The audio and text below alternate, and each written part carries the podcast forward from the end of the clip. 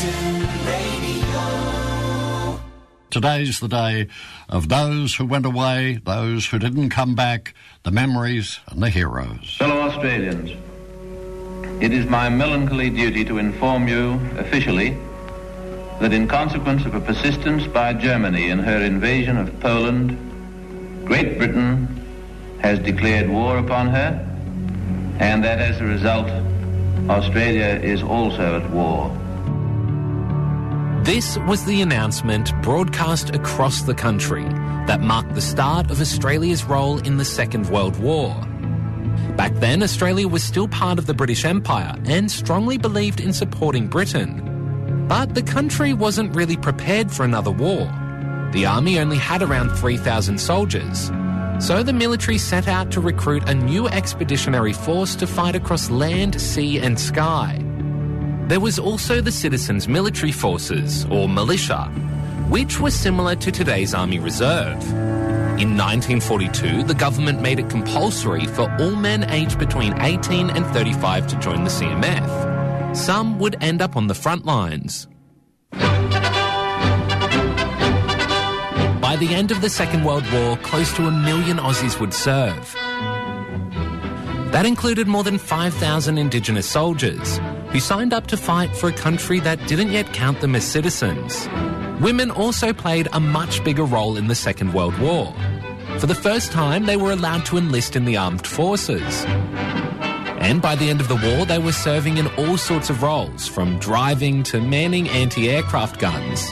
Women also kept the economy going at home, taking on many of the jobs usually done by men.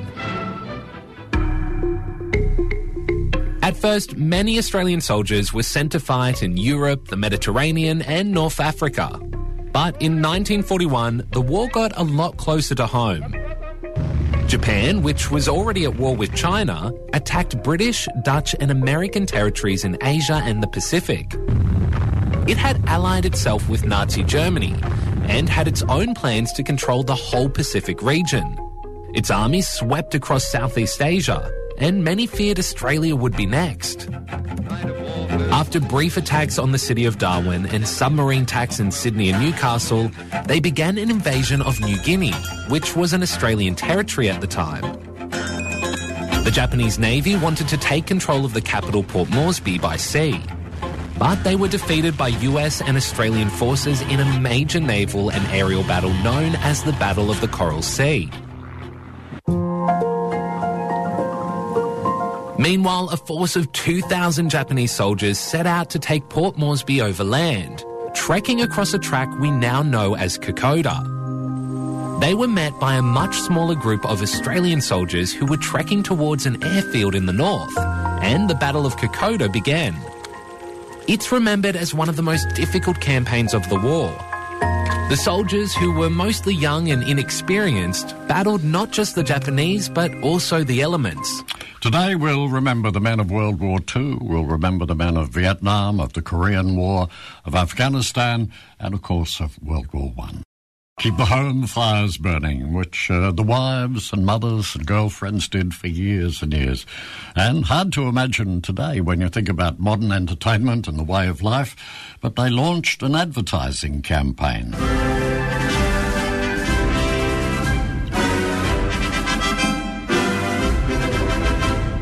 Once more our mother is calling, once more she's facing the foe. Once more her sons send their answer, bravely to help her they go. Now that old England's in danger, loud goes the cry o'er the foe. Mother, your sons will stand beside you, fight for only England and home. Now Australia, do your duty, help your mother or the foe. Take your gun and stand beside her.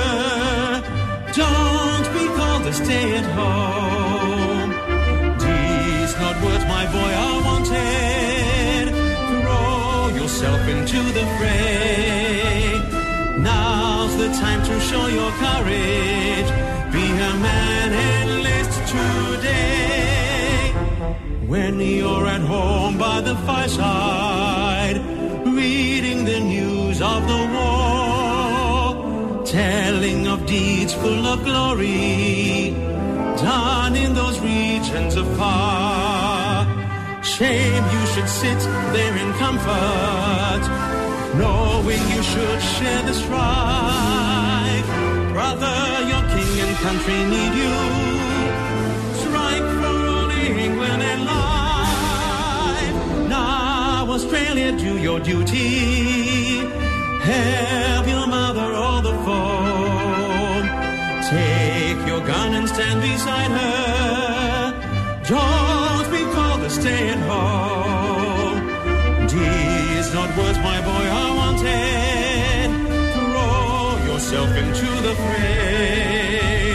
Now's the time to show your courage. Be a man and live today.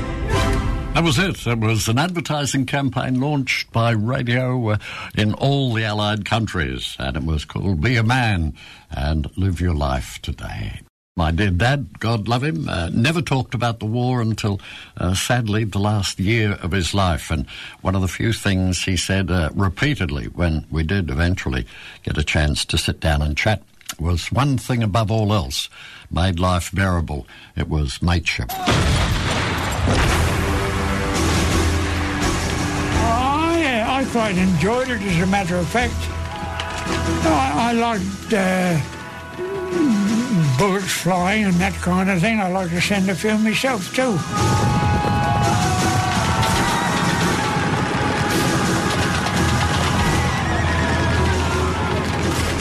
What are we fighting for? I suppose it's for the right to stand up on a soapbox in the domain.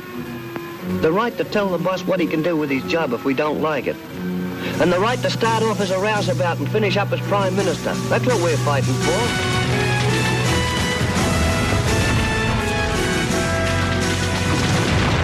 Reached a stage where you felt if you didn't enlist and get there, the war would be over before you had a chance, and you wanted to be in it.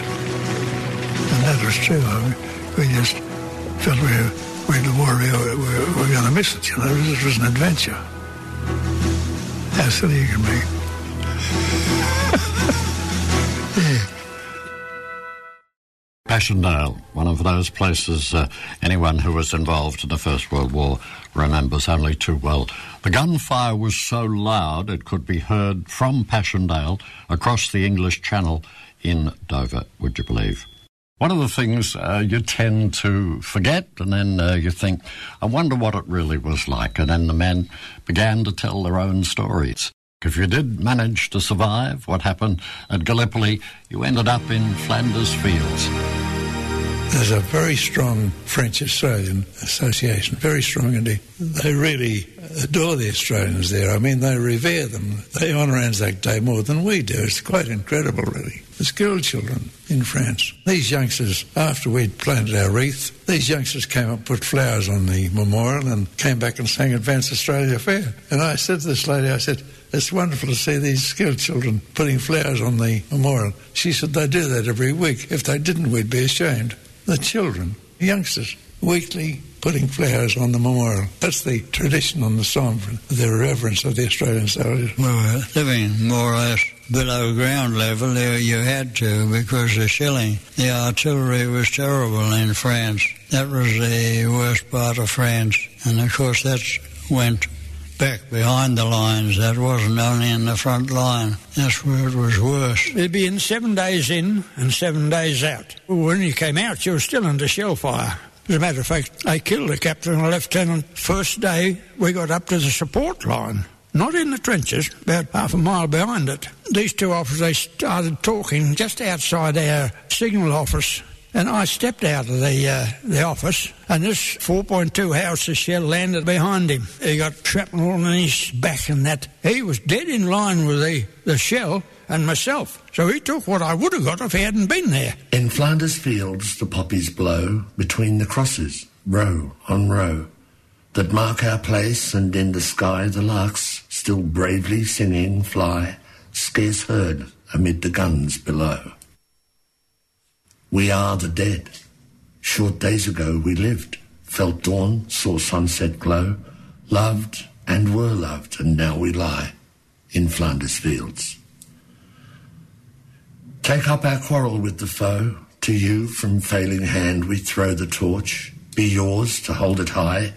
If ye break faith with us who die, we shall not sleep, though poppies grow in Flanders Fields. Fear not that you have died for naught. The torch you threw to us we caught, and now our hands will hold it high. Its glorious light shall never die. We'll not break faith with you who lie on many a field, lest we forget. The words of John McCrae in Flanders Fields, the poppies grow. It was on the 31st of October 1917, and I remember I was 10, 11, 12, somewhere right about there, and Western Command in Francis Street, the barracks used to be in Perth, and I was talking to a lovely old gentleman, and he was telling me what happened on that day. He said he was one of them that happened to be there.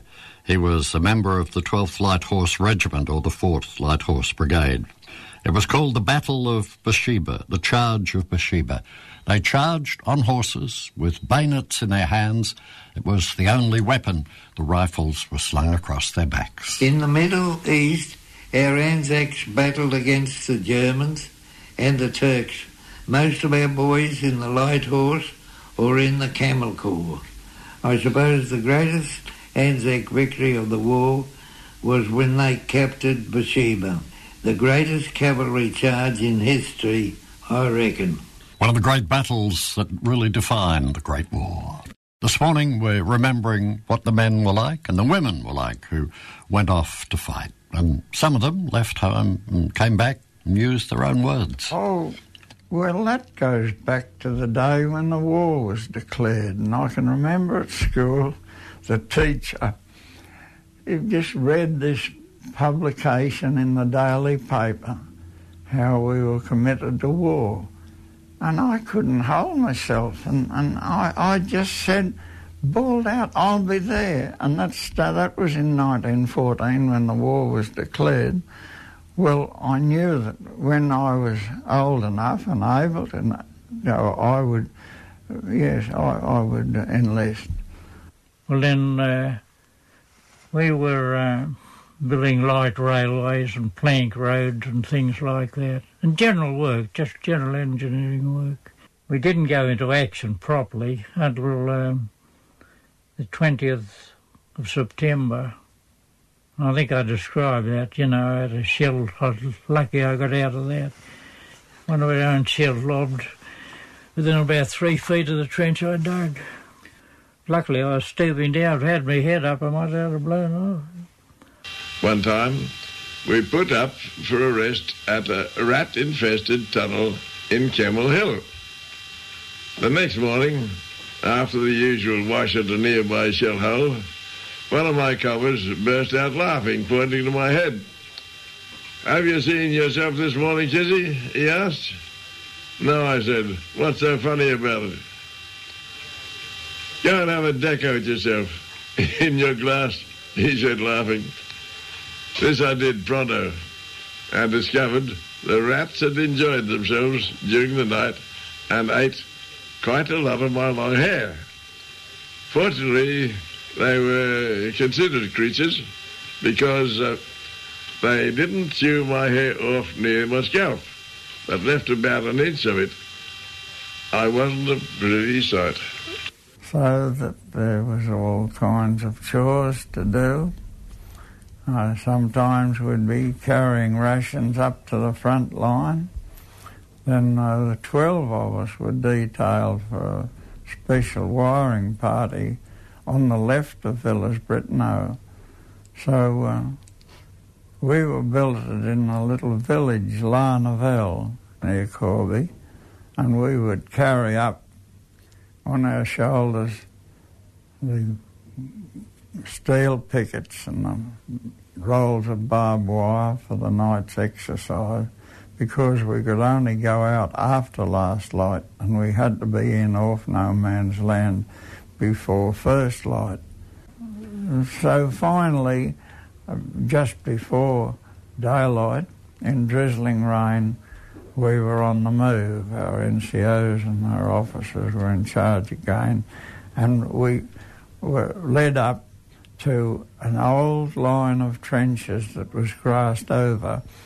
And I reckon that would be about 700 or 800 yards from the first German line of defence. And in this line, our fellas filed in. I was following up. And then I found myself waiting for the 0 hour, and I just knelt down and said the little prayer that lives in my memory ever since. And I would say the same thing today, but that morning I said, please God, bless mother and father, bless brothers and sisters, whatever becomes of me. Then I thought no more of a prayer or anything else. And then immediately after, Jack Adams ran along the top of the trench and he bawled out, "Fix bayonets and load up." And then he came back, still running, "Up, boys, and at 'em. Keep going. There is no objective." We started our attack at 11:55 p.m. after the barrage had lifted. Our objective was the ridge at the windmill, Pozières. I read the ode there in 1978 on our Diamond Jubilee trip. The wire was supposed to have been cut, but unfortunately it wasn't, excepting for a little bit where the particular spot where I was, where the outer section managed to get through. But a shrapnel bomb burst over us, and that's the end of it. I was badly wounded, the left leg being smashed and open nearly from the knee to the ankle, with a bullet through the foot. When we were at what you call Hill 60, that's the place they blew up eventually. They had all dugouts under the hill. Well, there was a lot of mustard gas. And the Germans used to send over these sneezing gas, and you couldn't help sneezing, and you couldn't put your helmet on on the mustard gas lot. So I've seen plenty of that. I've seen chaps go out as weak at that mustard gas. Yes, at Hill 60, I've seen quite a lot go out with there. It's said that some of our fellas just rested their guns on the wire and fired from there, while others tried to deal with the wire. But Nigger Wilson ran along the wire in front of us, and he found the opening which had been left to let their own patrols through. But because he was an old soldier, he knew he'd find that opening, and he led us through the wire. The wire was alive with bullets as we went through, and he just bellowed out, "Form a line, charge," and then we took the trench. The stretcher bearers were coming out from a little sunken part of the road, and they tied a handkerchief on their stretcher. And the guns that would fire, the Germans honoured that, the stretcher bearers. They raced out, got their man, brought him in, and they went out time and time again to bring their man in. Each time the gunners just honoured those stretcher bearers. Oh, my word. That was the coldest winter they had for 35 years when we were there. Oh, yes, the ground was frozen. When you went to dig a trench, you'd see the sparks fly off the pick handle when it was, the ground. That's a fact. You wouldn't believe it until you got through about 3 or 4 inches. Then you get onto the earth. Mm. But that's how to do before you could dig your trench. They're marvellous chaps. That put me against smoking. You'd be in the trenches and they'd have to light up to save their nerves, they'd say. You know what I mean? Probably give our posse away. And I used to say I'd like to soothe their nerves with something big stick. But of course, Charlie is just one of those fellas that's still over there in the poppy field. I went to visit Charlie one day. He went to a different company than I was.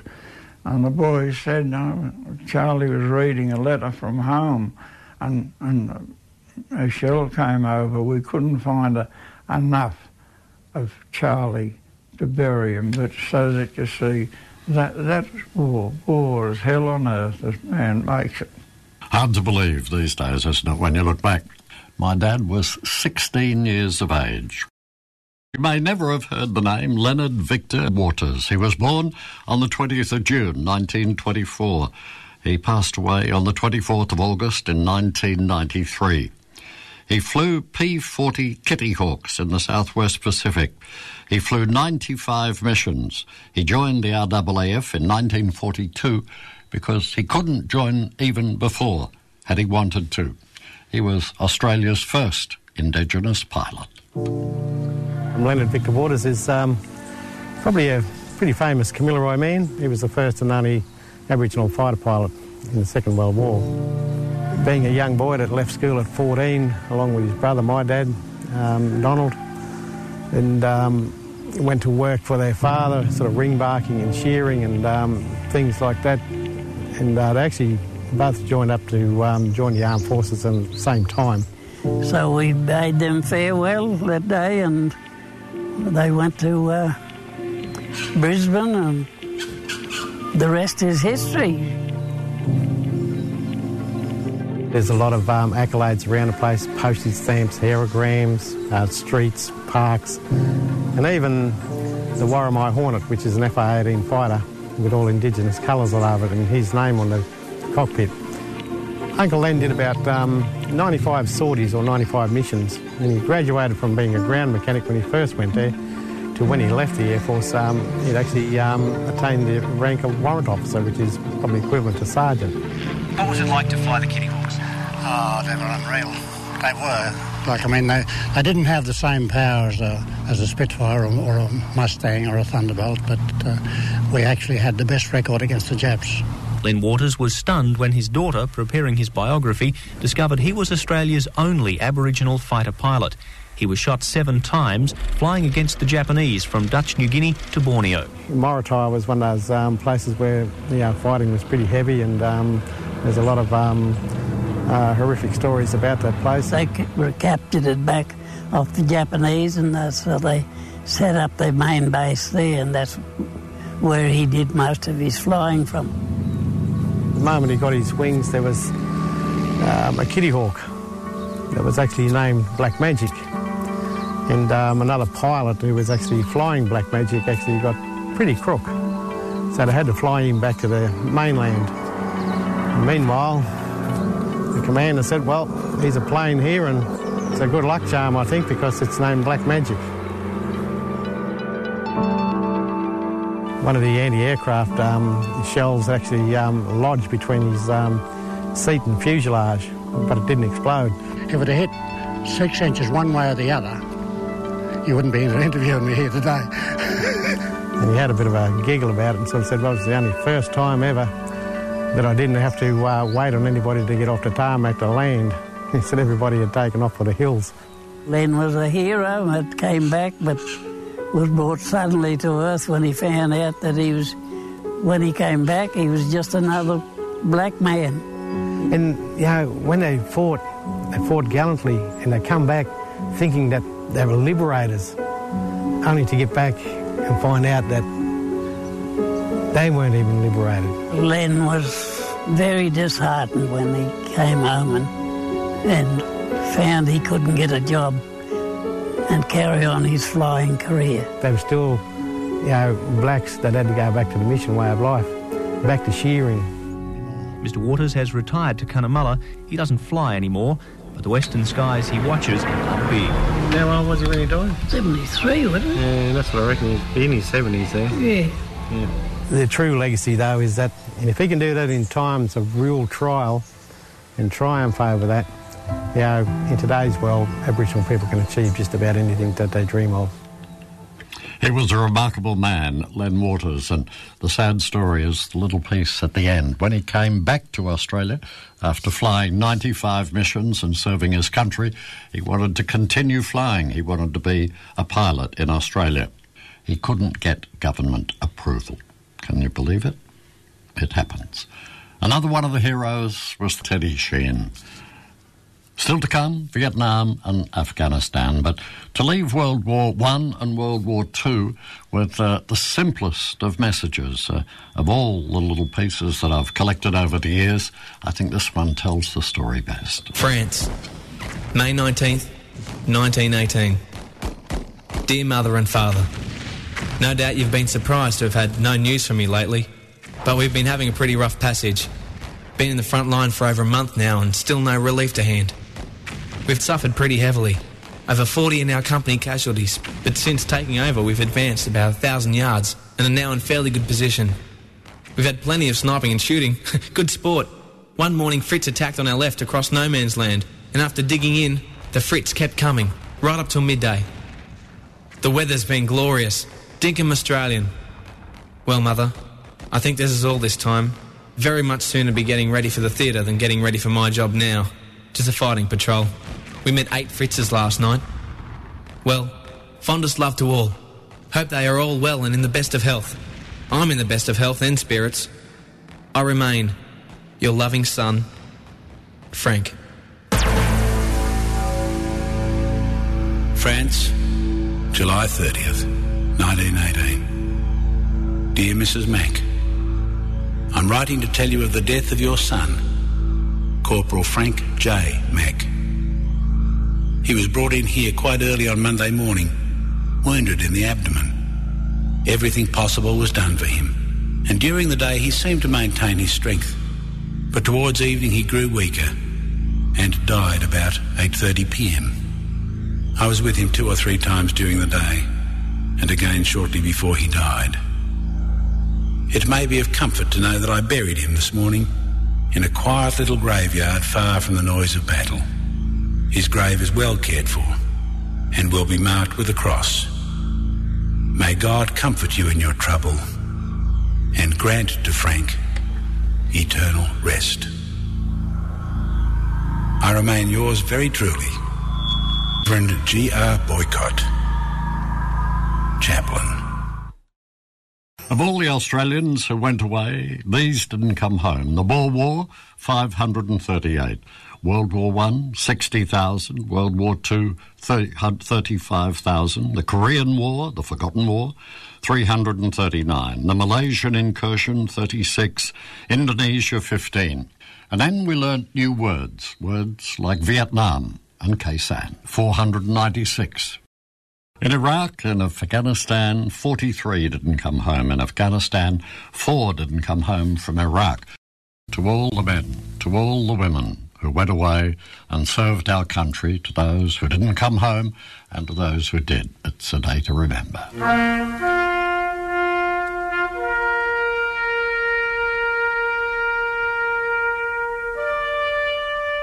They shall not grow old, as we that are left grow old. Age shall not weary them, nor the years condemn. At the going down of the sun, and in the morning, we will remember them. Lest we forget.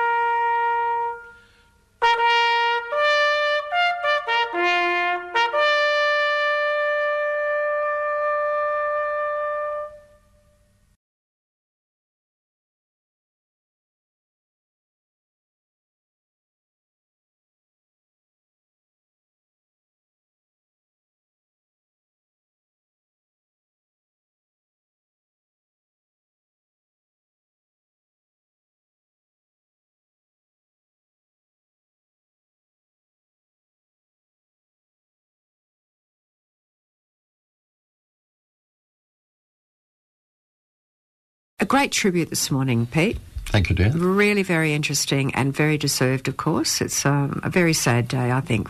It's fascinating, and I try not to talk about my dad a lot, but he landed in France on his 16th birthday, bear in mind then. Child. Yeah, and at the end of the war, when he came home, and this is a true story, I'm not kidding anyone, he came home with his dear friend, and they arrived to Fremantle and they caught the train to Perth, got off the train at the railway station, and they were crossing Wellington Street. Mm-hmm.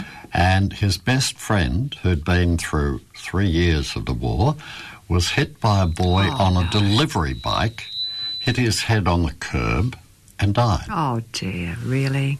It gets worse. It does, yeah. How tragic. Yeah. And I mean, my father came from a gold mining family. Oh, heavens. Yeah. And at the end of the war, when he came back to Perth, they gave him 2 draft horses, a chain, a crosscut saw and an axe, and what was called a horse and dray, which is horse and cart, and said, here's 5,000 acres in Tamman, go and be a farmer.